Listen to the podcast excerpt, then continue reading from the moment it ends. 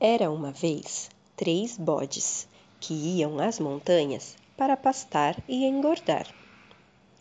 Todos os três se chamavam Bode Bruze.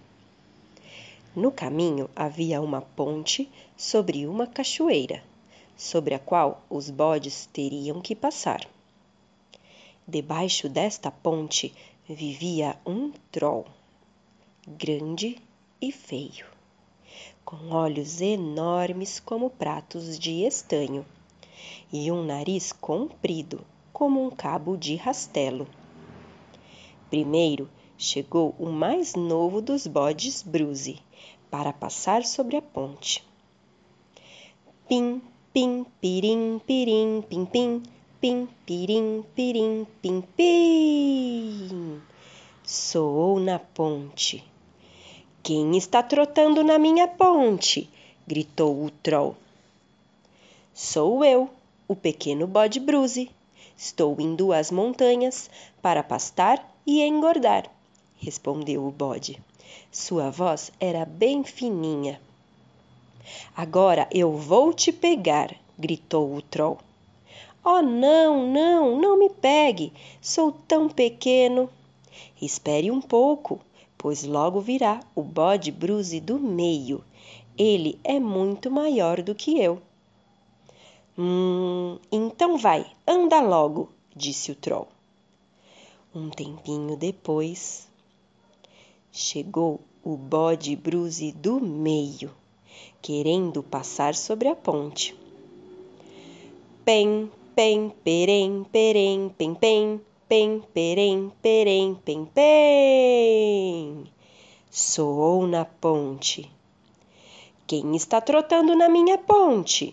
gritou o troll. Sou eu, o bode Bruze do meio.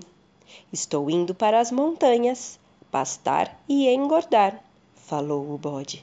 A voz dele não era tão fina. Agora eu vou te pegar, gritou o troll. Oh, não, não, não me pegues. Espere um pouco. Logo virá o bode Bruze grande. E ele é muito, muito maior do que eu. Hum, então vai, anda logo, exclamou o troll. E aí veio o grande bode Bruze.